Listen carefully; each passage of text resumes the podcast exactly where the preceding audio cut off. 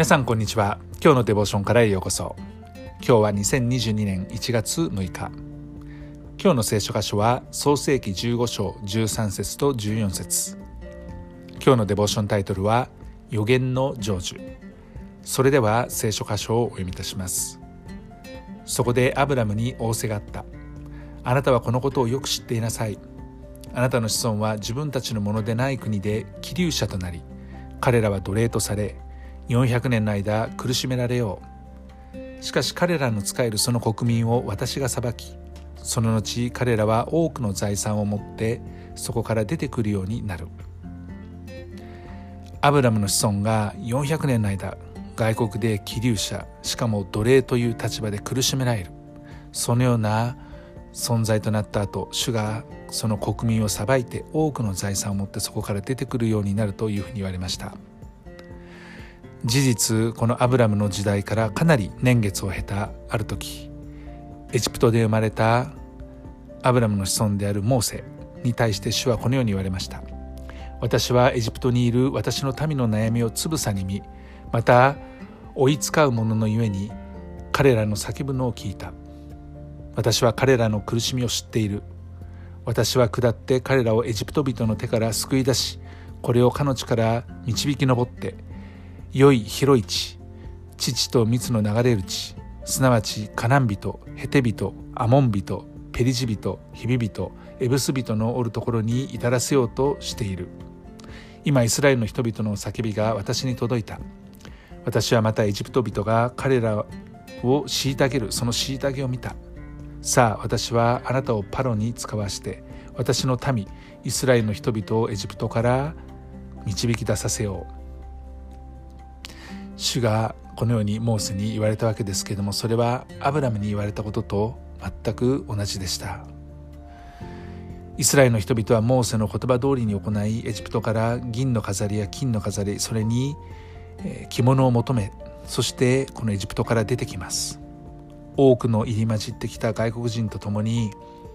羊や牛などの非常に多くの家畜も共に持って登っていきました。カナンの地に登っていったわけですね。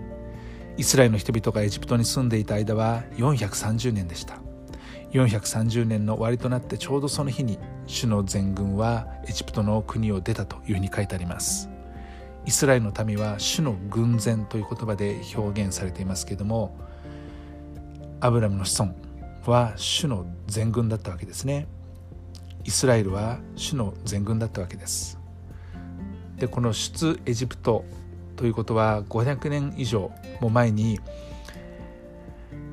アブラムに語られた、まあ、アブラハムという名前に後ほどなりますけれどもその通りに実現しました。神が私たちに語られたことは長い年月を経て実現に至ります。ですから聖書にたくさんの予言が書かれています。何千年もの前に書かれた言葉がその時間を経て成就していくのですね。神の言葉は決して虚しく過ぎ去ることはなく必ず実現に至るんだと。イザヤ書の55章11節にはこのように書いて書いてあります。そのように私の口から出る私の言葉も私のところに虚しく帰ってくることはない。それは私が望むことを成し遂げ私が言い送ったことを成功させる。すごいですね。神様はたとえ大昔に言われたことまあ、これを予言って言いますけれどもその予言の言葉を実現成就に至らしてくださる方その通りにしてくださるお方です。そこには私たちへの祝福の約束があります。罪を持って生まれてきた私たちには呪いがありますけれどもその罪が許されてそして神の祝福の中に入れられることができます。それはイエス・キリストによって可能なんですね。ですから私たちがイエス・キリストを自分の救い主として罪のために十字架の上で死んでくださったことを信じてこのことを感謝して心に受け入れるならば私たちは救われることができます。そして主の全軍にまた主の民神の民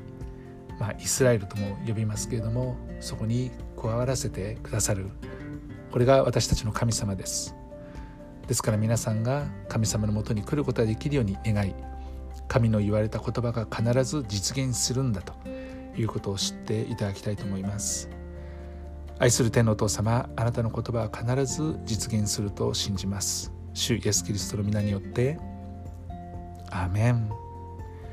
今日も皆さんの歩みの上に神様の豊かな祝福がありますように。